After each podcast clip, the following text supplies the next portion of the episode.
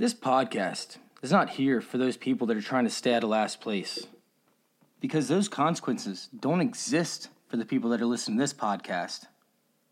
These are the people that always end up in the playoffs but can't seem to get over that hump, or the ones who just want to dominate year after year just to show everybody else they're the champions.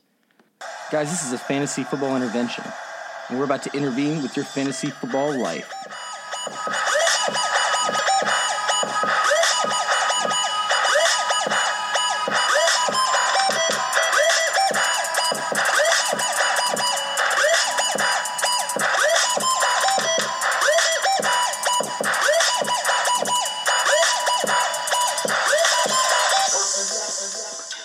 Wahoo! What's up? What's up? What's up?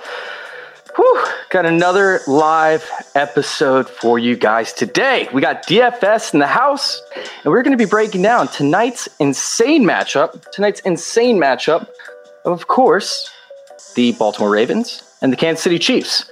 Now, this one's a little bit tricky. So it's going to have a couple different you know angles that I want to approach, and I do want to let you guys know that unfortunately my dog is really really sick right now. Uh, he's thrown up all over the place and he won't stop pooping. So I'm going to make this episode as quick and painless as I can and try and run through this very very quickly. But like I said, this this matchup over here has a completely different field than it did with the you know Thursday night matchup what a lot of people are going to end up doing with this matchup is trying to uh, to uh, to top stack, excuse me, to top stack these lineups with Garoppolo, you know, with Lamar Jackson, uh, with Travis Kelce, with Mark Andrews, with with Tyreek Hill, with Marquise Brown. They're going to try and top stack a lot of these guys, and then take a lot of flyers on the lower end side. The other way that a lot of people are going to approach this is take a you know fully loaded Kansas City side and a fully loaded, of course, Baltimore Ravens side. I kind of like a little bit different idea to this. Now, the majority of my lineups will be that top loaded, you know, type thing, but I will have some in there where I'm not going to be playing uh, Mahomes. I'm not going to be playing Lamar Jackson. And there's some that I might not play both. So I know that sounds crazy. I know that it does because, you know, obviously with with Patrick Mahomes, we'll start out with Kansas City side. Obviously with with Patrick Mahomes, uh, he crushed it last year up against the the Ravens right? I mean, he went 27 for 37 for 374 yards and three touchdowns, right? That was earlier in the season before Marcus Peter was was there. So I don't know if it's going to be the same result as as what we saw last year. This Baltimore Ravens defense is is really really good. I mean, Baker Mayfield obviously couldn't do anything against them, and Sean Watson couldn't really do anything against them. 275 yards on 36 attempts and a touchdown, plus an interception. I mean, that's not very good overall. So I think that Mahomes is better than obviously those two, and I am playing him in a lot of lineups, but I think that there are ones that you can get away with not playing him. For example, uh, if you're sitting there and you're looking at Mark Ingram and Sammy Watkins and stacking those two, you can actually play those two instead of playing, you know, somebody like Mahomes and a lower end flyer. And if Sammy Watkins can go out there and get a touchdown, 100 yards and five receptions, that's already hitting the, the price insinuations that is on Patrick Mahomes. So if Patrick Mahomes falls short, you know, or, or, doesn't end up, you know, hitting those pricing expectations, but still has a receiver like Sammy Watkins who can get 100 yards and, and a touchdown on five receptions, Mecole Hardman's very capable of doing that as well. You could end up getting those those mid tier guys or those mid price guys to actually do work for you. And hell, it could end up being that number one lineup on the week because so many people are going to have Mahomes and so many people are going to have uh, I'm sorry, Lamar Jackson. So I am not a big fan of, of playing some of these bottom barrel guys like Byron Pringle, but there are a few out there that, that I am interested in playing, and, and we'll go over that here in a second. But just to be clear, I am going to be playing Mahomes and Lamar Jackson in a lot of lineups. And I'm going to start out with the Mahomes side. Like we said, we're going Kansas City first. And Tyreek Hill is actually going to be a lock for me in the majority of my lineups. Uh, the Ravens have struggled a little on the outside, but the slot is where they're quote unquote eating. It's pretty much where they're giving up the most amount of yards, although it's not a ton. You know, Jarvis Landry had five receptions for 61 yards. Brandin Cooks had five receptions for 95 yards. Cobb had five receptions for 59 yards, and a lot of these actual you know yards that were gained were actually done so in the slot or out of the slot, I should say. So I do like Tyreek Hill a lot this week. Um, not to mention Tyreek Hill is a far superior athlete to, of course, Landry Cooks and and Cobb. So with that 447 speed, right, that Jimmy Smith is going to be in there because Tavon Young is out with an injury. That 447 speed for Jimmy Smith is not going to be able to keep up with Tyreek Hill's speed. I really, I really like the cheetah this week. He's a smash play for me, absolute smash. Now, with Watkins, he's also seen snaps in the slot and he's injured. I haven't seen the injury report saying if he's going to play or not, but he had a concussion. I think he's good to go. I think the bigger part to this is actually the neck injury and if he can handle the pain in his neck. So if he does actually go and he gets to see some slot snaps, I kind of like him in, in, quite a few looks. And I'm not a Watkins guy. I, I do not like playing Sammy Watkins. I call it chasing the dragon, where you're trying to find these weeks where Sammy Watkins hits, and it's very, very rare. So I'm not really on Sammy Watkins, but at his price, I mean, he's not bad. But speaking of his price, you have Mecole Hardman just a few hundred less. And if, if, if Sammy Watkins does not play, Mecole is going to be a lock for me. He stepped up this past week, saw the second most snaps of any wide receiver after Watkins went down. So I think that Mecole Hardman can be a smash play. I mean, last year, right? Last year, he had what? Two catches for 95 yards and a touchdown up against the Ravens. Now, like we said, it was a different Baltimore Ravens team in the beginning of the year compared to what we saw at the end of the year but I still think that he can absolutely go off. And I think it's kind of a contrarian play because you do have Sammy Watkins so close in pricing. I think a lot pe- more people are going to be on Sammy Watkins than they are going to be on Mecole Hardman. So I think Mecole Hardman's kind of kind of sneaky to an extent. I love him, love him with Watkins, uh, you know, dealing with an injury. Guy that I'm not touching is going to be uh, Marcus Robinson, uh, or Demarcus Robinson. I apologize, Demarcus Robinson. I'm not on him this week. Uh, typically, the Ravens are pretty good on the outside overall. Their safeties are good in deep coverage. Uh, I think that Robinson on the side that he plays is going to have to see a lot of Marcus Peters.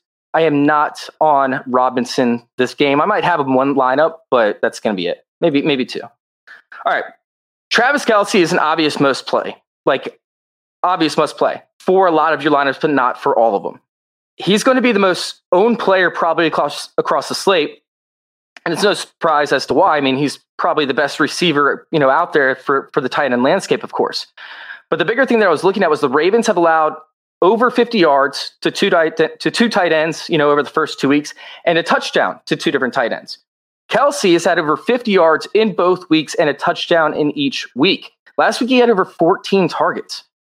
Now, I don't want Kelce to go off selfishly because I played him in the, you know, I played him in the Scott Fish Bowl and I forgot to to click submit after I changed out AJ Brown for Andy Isabella, baby. That's right, Andy Isabella season is here, but we're not talking about that right now. Uh, I'll I'll get to my victory laps tomorrow. But yeah, I, I think Kelce's going to absolutely eat. The, the Ravens blitz forty seven point one percent of the time, so I think they're going to still try and get pressure on Mahomes. Uh, that means that Kelce's going to be left in one on one coverage in a lot of different situations, and Kelce can win those lineups. I like Kelce a lot. He will be chalky, but I'm going to be riding that chalk even in tournaments for Kelce. Now, hypothetically, if the Raiders or Ravens back off on their blitzing, which I don't really see happening, but if the Ravens actually back off on their blitzing, I could actually see uh, Hardman and Hill actually take over in this matchup. And so with those lineups where you don't play Kelce, I think you have to take a shot on these these deep guy targets like Hardman and Hill. I would even play them in the same lineup from time to time because if they both end up going off, you're talking about big, big, big time fantasy points. So even Robinson to an extent in that one lineup that I'm going to be playing Robinson in, I'm not going to be playing Travis Kelce. Yeah, I'm playing Kelce in a lot of places, but if you don't, you got to go with those guys, of course. Now, I've said play CEH in week one for DFS. I said play him in week one, absolutely. For week two, I said, you know, back it off a little bit, but you can play. I mean, I mean, he's playable. I don't love him, but he's playable. In week three, I'm saying be cautious if you do play him. Baltimore's one of the best teams up against the running back. And there are a million different scenarios. I know there are a million different scenarios where, you know, CEH could get the targets at the end of the game because they could be losing, or, you know, maybe they go up and CEH gets all the, the handoffs and ends up having 23 touches again and yada, yada, yada. Like there are a million different scenarios. Plus, Calais Campbell's out. So I, I think Wolfe is also doubtful, question mark. But either way, I, I understand the CEH love this week, but I'm not going to be playing him in every single lineup. I think that you should play him very sparingly. Um, he's not a bad price, but I think that actually will hurt his ownership or help his, I guess, hurt his ownership in terms of you know you trying to find that contrarian play. And I don't know if the contrarian play is actually CEH this week. I think his ownership is going to be a little up there. Now, yeah, he's a guy that I'm, I'm sprinkling in my lineups more so than backing up the truck for. Now, I got a few flyers for you guys on the Chiefs side of things. Uh, you have Keizer over there at tight end. Uh, he's interesting. He had 30 snaps, I believe, if I remember collect- correctly, in week one. He dropped back down to 11 snaps in week two. The thing is with the Ravens is the the touchdowns and the yards they're actually giving up is actually to the secondary tight end in the offense for the most part. I believe Darren Fells got the touchdown, but Akins got the yards from from last week's matchup. So they're still giving up, you know, plenty of production to the secondary tight end, and Keizer's like 200. So he could be a guy that, hell, if he gives you a touchdown, then you, you're celebrating. But he could give you, you know, three catches for 40 yards, and, and you'd be happy because you did get to front load that lineup. Now, Darwin Thompson, I love this play this week. This is probably one of my favorite plays, and, and he's a flyer. He's getting a ton of hype right now uh, from you know all the reporters over there in, in Kansas City. They're all saying that that he's going to be the guy that the Chiefs don't like uh, Darrel Williams, and that Darwin Thompson and his increase in snaps last week, he saw 15 when Darrel Williams actually only saw 10. Uh, they're saying the hype is real. Uh, he outsnapped, yeah, he outsnapped Williams, and then he actually, he actually carried the ball four times for 21 yards. And I believe the majority of those 21 yards came on a f- explosive looking 14 yard, if I remember correctly, 14 yard run. Uh, once again, he's only 200. So he's probably my favorite flyer. If I'm, you know, front stacking that that lineup, dude, I love, I love me some uh, some Darwin Thompson. Absolutely, they can get work in the passing game. My only concern is that the the Ravens do end up getting pressure, like significant amount of pressure on Mahomes, so they bring in Darrel Williams to help block. But I, dude, I, I think that Darwin Thompson is a smash play at 200. Uh, side note, I actually like the kickers a lot this week too for both teams. So if you guys are just tuning in, I uh, just want to give you guys a heads up. I'm about to hop on the Raven side of things, but this is a very escalated version of what I normally do for DFS. My dog is really, really sick. I'm kind of worried about him. I'm taking him to the emergency room. Um, so yeah, I, I'm kind of hurrying through this. So, all right. Jackson, we're looking at a very similar situation. He's a thousand, I believe, more than Patrick Mahomes. So once again, you could kind of do a different stack that could actually pay off. Uh, Jackson last year actually didn't do too well up against the Chiefs. Now, obviously, that was a different Jackson. It was like week three. They're all kind of learning. They're all kind of getting adjusted. Uh, I think he's kind of figured his way out now. But I think that that Jackson, you can find other ways. Oh, sorry, getting a phone call from the vet. Uh, you can find other ways to actually make your fantasy points uh, or come come from your fantasy points and get better value uh, than Lamar Jackson could offer. Now, I'm not saying don't play Lamar Jackson. I'm just saying there are certain lineups where you could feel okay not pay, playing Lamar Jackson. But I really do like him this year. He's 10th in deep ball completion percentage, right?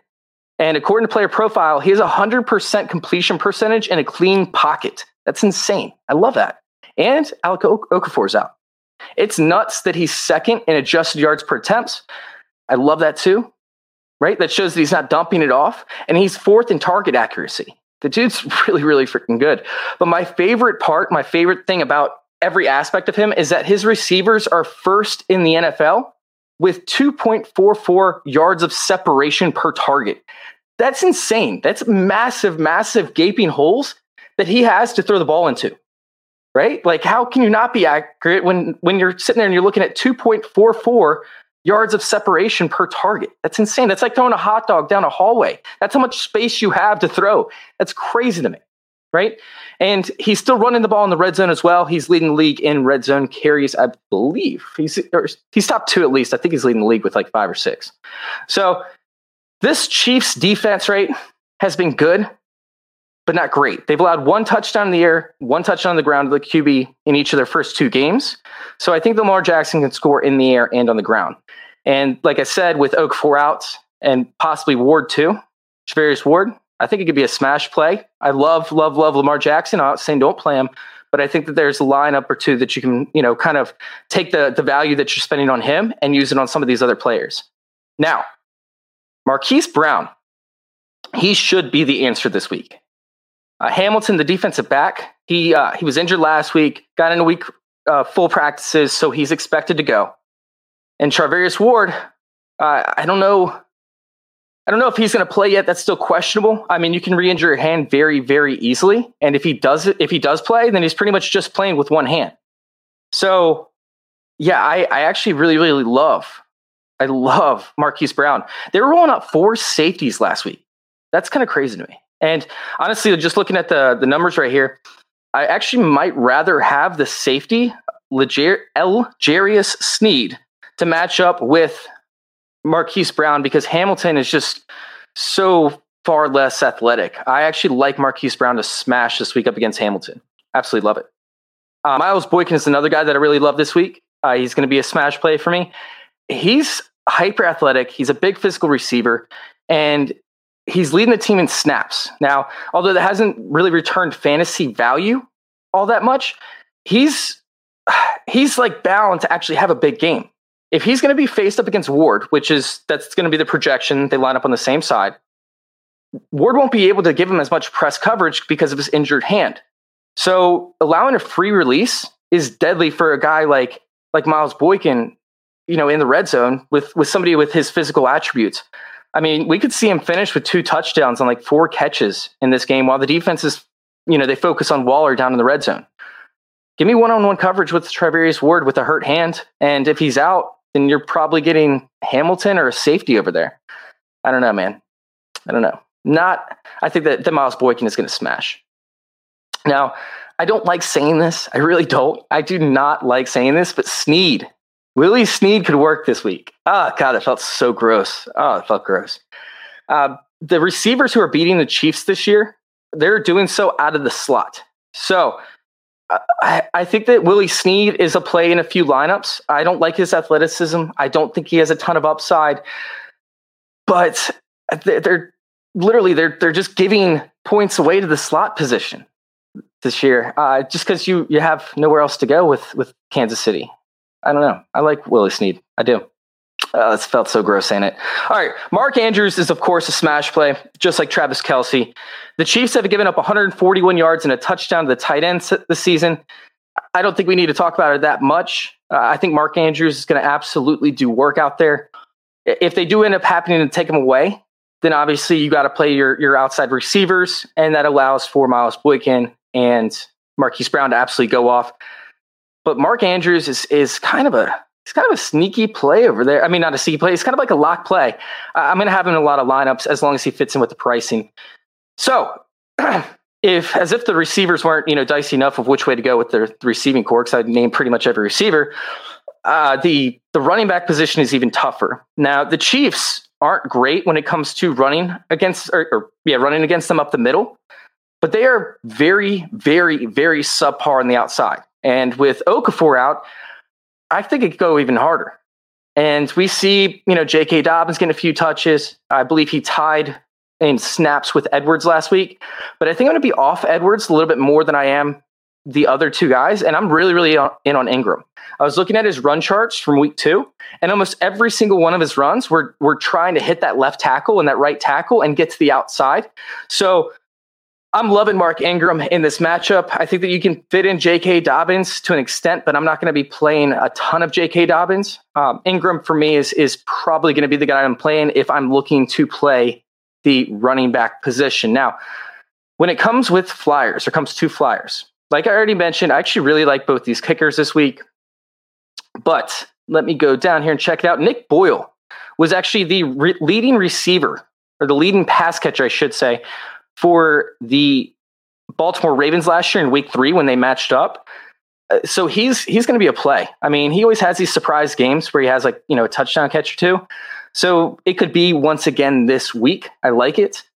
Uh, Devin Duvernay is not getting a ton of snaps, but I kind of like him as a flyer if Baltimore goes down. If you think that Kansas City is going to run away with this game, which is not the direction I think it's going to go, but if you have that narrative in place, Devin Duvernay at 400 is a sick, sick play uh, he could absolutely take one to the house. And then, is that pretty much it? Yeah, I'm not on James Proche. I'm not on Hill. That's pretty much going to wrap up all of those guys. So, uh, Gus Edwards at 1600 is kind of sexy, though. I don't know. Maybe I'll have equal shares. I'm not going to be playing him everywhere, though. I really like Ingram in this matchup. But yeah, anyways, guys, I got to get out of here. I have to take my dog to the vet. I appreciate everybody that, that tuned in. Thank you guys for listening, and thank you for letting me intervene with your fantasy football life. I'm out. My mom dope, my niggas is dope, the switch up is dope, the pick up is dope, they feeling the way, they know I'm the go. Hey, hey, hey, hey, I got it made, my niggas is made, I'm getting my money, my nigga, I'm paid. The pussy is good, my credit is great, all I want is a yacht. That's how you bang a podcast.